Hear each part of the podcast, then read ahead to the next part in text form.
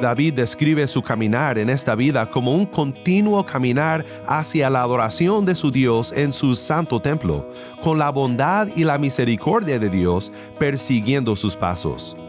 La palabra de Dios nos promete que esta bondad y misericordia que nos persiguen en esta vida resultará en gloria cuando nuestro Cristo vuelva. En Colosenses 3, Pablo dice, porque ustedes han muerto y su vida está escondida con Cristo en Dios cuando Cristo, nuestra vida, sea manifestado, entonces ustedes también serán manifestados con Él en gloria. La bondad y la misericordia que nos persigue, tal como David lo describe en el Salmo 23, nos llevará a una eternidad compartiendo la gloria de Cristo.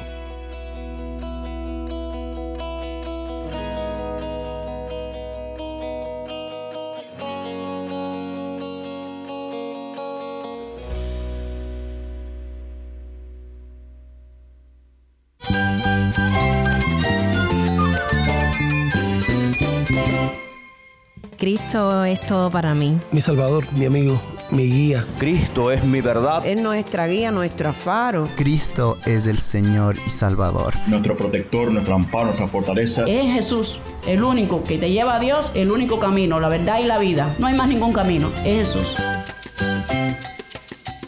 Estás escuchando a El Faro de Redención, Cristo desde toda la Biblia para toda Cuba y para todo el mundo.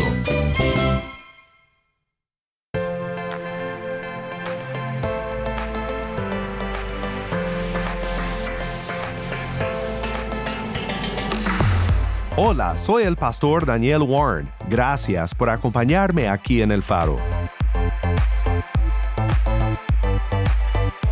Hoy damos conclusión a una instalación más de nuestra serie recurrente, Una Semana en los Salmos. En este episodio concluimos nuestro estudio del Salmo 23, pensando en qué es lo que significa anhelar adorar al Señor para siempre. Creo que este tiempo juntos en la palabra nos hará anhelar aún más la presencia de Cristo, que disfrutaremos por toda la eternidad.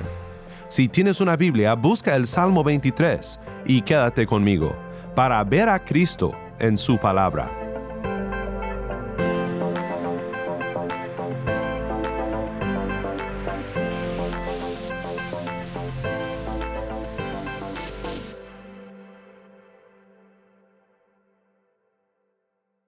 Hoy llegamos al final de nuestro estudio del Salmo 23.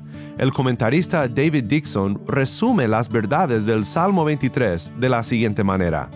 Este salmo expresa la confianza del salmista en la gracia de Dios, y de esta confianza, habiéndose cimentado en la seguridad de la relación pactual entre él y Dios, observa en él varias conclusiones consoladoras y confirmaciones de la fe la provisión del Señor de toda cosa buena que necesita, su protección de cada mala condición en la que pueda caer, su asistencia y consuelo en el mayor peligro que pueda enfrentar, por bendecirle a pesar de sus enemigos y por hacerle continuar en la gracia y el compañerismo con Dios para siempre.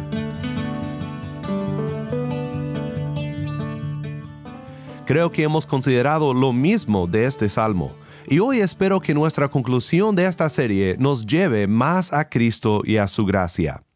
Quiero leer el Salmo una vez más, aunque seguramente es un salmo que la mayoría de nosotros podemos citar de memoria. Dice este hermoso salmo, El Señor es mi pastor, nada me faltará. En lugares de verdes pastos me hace descansar, junto a aguas de reposo me conduce.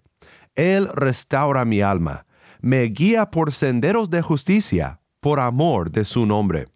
Aunque pase por el valle de sombra de muerte, no temeré mal alguno, porque tú estás conmigo. Tu vara y tu callado me infunden aliento. Tú preparas mesa delante de mí en presencia de mis enemigos. Has ungido mi cabeza con aceite. Mi copa está rebosando. Ciertamente el bien y la misericordia me seguirán todos los días de mi vida, y en la casa del Señor moraré por largos días. Si intentáramos resumir el versículo 6 con una sola palabra, creo que esta sería adoración. Ciertamente el bien y la misericordia me seguirán todos los días de mi vida, y en la casa del Señor moraré por largos días. Sé que en nuestro caso, viviendo de este lado de la cruz del Calvario, nuestras mentes van directamente al cielo al leer este último versículo. Y creo que sí debemos de pensar en el cielo cuando leemos este versículo, pero quizás de una manera un poco diferente a lo que pensamos a primera vista. Cuando David habla de morar por largos días en la casa del Señor, su anhelo y su esperanza es que toda su vida viva con acceso a Dios en la adoración. Antes de pensar más en eso, consideremos la primera parte del Salmo. ¿Por qué desea David adorar a Dios por largos días? Es porque David está convencido de que Dios está a su favor. Dios nunca lo ha abandonado y nunca lo hará. Su bondad y su misericordia le persiguen. Caminan con Él todos los días de su vida. Kirchner observa aquí que esto sugiere una peregrinación a la santa morada de Dios en el templo, esta idea de adoración a la que llegaremos en un momento.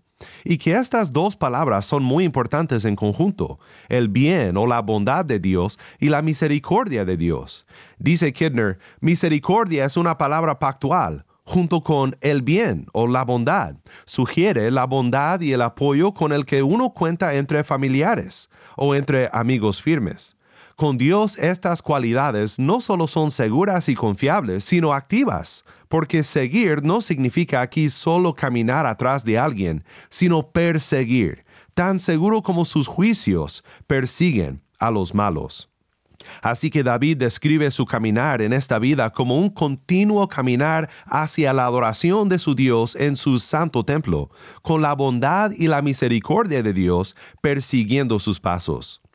La palabra de Dios nos promete que esta bondad y misericordia que nos persiguen en esta vida resultará en gloria cuando nuestro Cristo vuelva.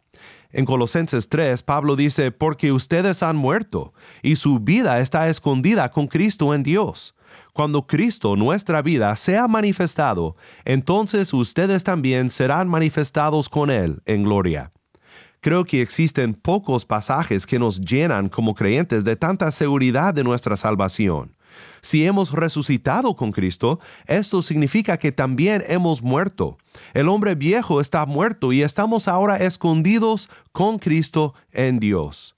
Con Cristo en Dios. Un comentarista dijo que este es un castillo de dos muros, con Cristo en Dios. Cuando ponemos la mira en el cielo, en donde nuestra vida realmente está escondida, y contemplamos lo seguro que es nuestra vida eterna al estar escondido con Cristo en Dios, esto transforma nuestra manera de vivir. El miedo huye y nos llenamos de confianza. Si eres alguien que todavía está en busca de la verdad y aún no conoces esta seguridad de tu salvación porque aún no has puesto tu fe en Jesucristo, puede que estés pensando, pero yo conozco a muchos creyentes o personas que dicen ser cristianos y no encuentro tanta diferencia en ellos. Obviamente hacen cosas diferentes que los demás y no hacen algunas cosas que yo hago, pero parecen personas normales. Bueno, me encanta lo que dice el comentarista F. F. Bruce al respecto, cuando dice, porque Él, Cristo, vive, su pueblo también vive. Porque Él es su vida, su vida es tan eterna como la suya. El mundo no puede ver ahora su verdadera vida, tal como no puede ver al Cristo exaltado. Pero viene el día cuando Cristo será revelado en gloria, y aquellos cuyas vidas están ahora escondidas en Él necesariamente serán reveladas con Él y compartirá su gloria. Compartirá su gloria. ¿Lo puedes imaginar? Tú y yo, si nos encontramos en Cristo, si hemos encontrado nuestra identidad con Él, tenemos la seguridad de que nosotros compartiremos la gloria de Cristo la bondad y la misericordia que nos persigue, tal como David lo describe en el Salmo 23, nos llevará a una eternidad compartiendo la gloria de Cristo. Ya que esto nos ha llevado a pensar en el cielo, regresemos a lo que mencionamos al inicio. ¿Cómo debe esta idea de adoración en la casa del Señor para siempre conducirnos a Cristo y a nuestra morada eterna con Él? pues muchas veces los salmistas escriben en situaciones en las que se encuentran lejos de la casa de Dios. Están lejos de Jerusalén, del templo donde en aquellos días el pueblo de Dios se reunía para adorarle. En aquellos días, tal como en el nuestro, existían dos formas de adorar a Dios. Es posible adorar a Dios en donde quiera que estemos, como los salmistas que levantan su clamor a Dios en donde sea que se encuentran, lejos de la casa de Dios.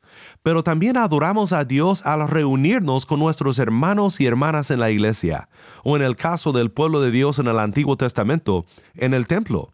A veces los salmistas lamentan no poder adorar a Dios en su casa.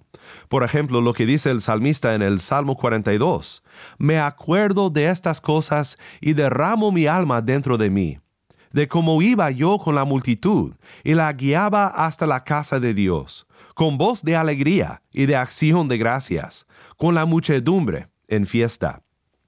Tú tal vez has experimentado lo que es no poder reunirte en la casa de Dios para adorarle junto con la congregación, con tu familia en Cristo.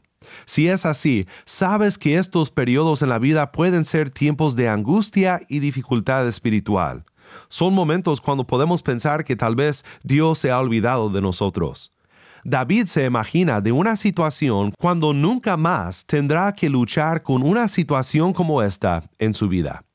Estar en la presencia de Dios para siempre, para adorarle y servirle sin temor al peligro, sin temor a la muerte. Suena muy bien, ¿no? Pues la realidad es que así es como el Salmo 23.6 nos lleva a Cristo y a adorarle en nuestra morada eterna con Él. Escucha lo que Cristo dice en Juan 13, 36 al 14, versículo 6. Señor, ¿a dónde vas? le preguntó Simón Pedro. Jesús respondió, A donde yo voy, tú no me puedes seguir ahora pero me seguirás después. Pedro le dijo, Señor, ¿por qué no te puedo seguir ahora mismo? Yo daré mi vida por ti. Jesús le respondió, ¿Tu vida darás por mí? En verdad te digo que no cantaré el gallo sin que antes me hayas negado tres veces. No se turbe su corazón, crean en Dios, crean también en mí. En la casa de mi Padre hay muchas moradas, si no fuera así se lo hubiera dicho porque voy a preparar un lugar para ustedes, y si me voy y les preparo un lugar, vendré otra vez y los tomaré a donde yo voy, para que donde yo esté, allí estén ustedes también, y conocen el camino a donde voy. Señor, si no sabemos a dónde vas, ¿cómo vamos a conocer el camino? le dijo Tomás. Jesús le dijo, Yo soy el camino, la verdad y la vida. Nadie viene al Padre sino por mí.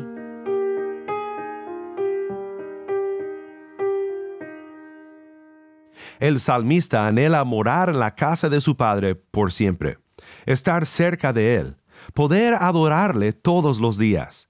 Y mi hermano en Cristo, esto es lo que le espera al creyente en la casa de nuestro Padre. Y lo más hermoso es que donde Cristo esté, nosotros también estaremos. Cristo dice, los tomaré a donde yo voy, para que donde yo esté, allí estén ustedes también. A veces no anhelamos estar con Cristo tanto como deberíamos. Creo que esto es lo que vemos en esta conversación breve pero importante entre Jesús y Pedro en el capítulo 13 de Juan, que acabamos de escuchar. Pedro le hace una pregunta directa a Jesús. Señor, ¿a dónde vas? ¿Qué fue lo que conmovió a Pedro a hacer esta pregunta a su Señor? Pues en Juan 13 al 17 tenemos una maravillosa sección que nos relata el ministerio de Jesús a sus discípulos en el aposento alto, donde fue inaugurada la Santa Cena pero solo en Juan tenemos un registro tan extenso de lo que Jesús comunicó a sus discípulos en estos últimos momentos de su ministerio terrenal. Recuerda, en tan solo unas horas saldrían del aposento alto y estarían en Getsemaní, y es ahí donde comenzaría la última etapa de su gran obra de redención. Es por eso que Jesús enfatiza tanto en esta sección el consuelo que los discípulos tanto necesitaban oír. Jesús empieza a decirles a sus discípulos que ya no estará con ellos, que ha llegado la hora de su glorificación. Dice que le buscarán y no lo hallarán, no lo podrán ver. Y Pedro, siempre el primero en ir al grano, le dice, Señor, pero ¿a dónde vas? Cuando Jesús le dice que no podrá seguirle, Pedro muestra su carácter tan apasionado como siempre y dice en efecto, solo dime cuándo y dónde, y allí estaré yo. Yo moriría por ti, por estar a tu lado.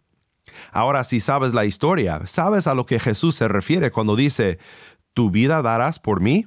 En verdad te digo que no cantará el gallo sin que antes me hayas negado tres veces. Pedro dijo que estaba dispuesto a dar su vida por él cuando todo estaba bien y acaba de cenar con su Señor entre amigos confiables. Pero en la noche fría de tanta confusión y preocupación allá fuera de la casa del sumo sacerdote, calentándose en una fogata con desconocidos no confiables, Pedro escogió más bien la seguridad que la fe en su Señor, y negó a Cristo tres veces, y el gallo cantó. Ahora, creo que en el contexto de lo que Jesús enseña aquí, el punto es este. A veces no anhelamos estar con Cristo tanto como lo deberíamos hacer. No anhelamos a Cristo y a su presencia como David en el Salmo 23, que deseaba estar con su Señor y Dios para adorarle todos los días de su vida. Déjame decir esto en forma de una pregunta respecto al cielo. Cuando piensas en el cielo, con toda su gloria y toda su felicidad, en las bellezas indescriptibles y los años sin fin, totalmente libres de tristeza, de lágrimas y todo lo demás. Cuando piensas en esto, ¿todavía sería el cielo para ti si Cristo no estuviera ahí? No soy el primero en hacer esta pregunta. Me parece que la primera vez que la escuché fue del predicador John Piper en su libro Dios es el Evangelio. Piper pregunta que si todos los sabores que jamás hayas probado, y todas las bellezas que jamás hayas visto, y todos los placeres que jamás hayas experimentado podrían ser tuyos, pero sin Jesús, ¿todavía sería esto el cielo? Ciertamente el bien y la misericordia me seguirán todos los días de mi vida, y en la casa del Señor moraré por largos días, para adorarle porque Cristo es mejor que todo lo demás.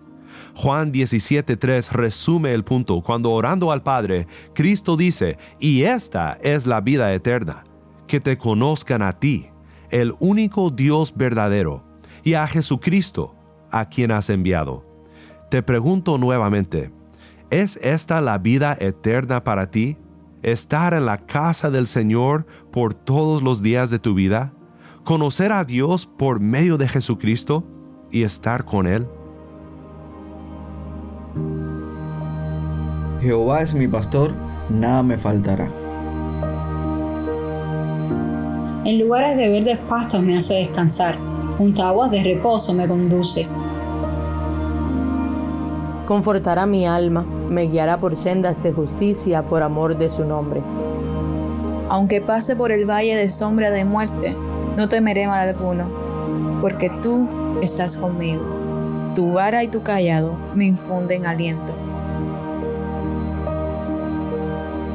Aderezas mesas delante de mí en presencia de mis angustiadores. Unges mi cabeza con aceite, mi copa está rebosando. Ciertamente, el bien y la misericordia me seguirán todos los días de mi vida, y en la casa del Señor moraré por largos días.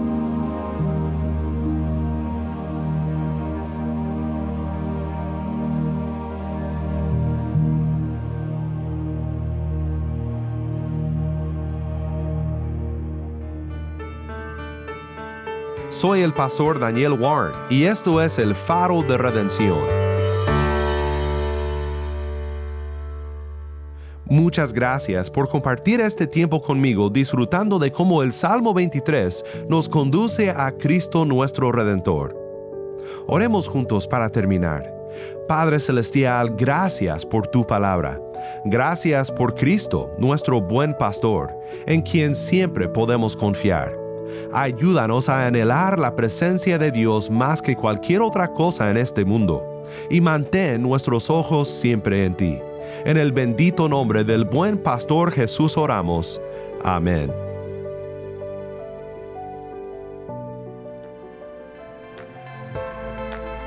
El Faro de Redención como programa radial fue ideado para Cuba, pero ha crecido a un nivel global y si estás en sintonía fuera de Cuba, te agradezco por pasar estos tiempos con nosotros estudiando temas que nos fortalecen en nuestra fe y en nuestro caminar cristiano. No olvides que también nos puedes seguir en las redes sociales, en Facebook, Instagram y Twitter. Solo busca el Faro de Redención. Allí encontrarás más contenido durante la semana para animarte en tu fe y para mantenerte informado sobre el ministerio del Faro. Para más información sobre este ministerio y sobre cómo tú puedes formar parte de nuestra misión, visita nuestra página web elfaroderedención.org. elfaroderedención.org.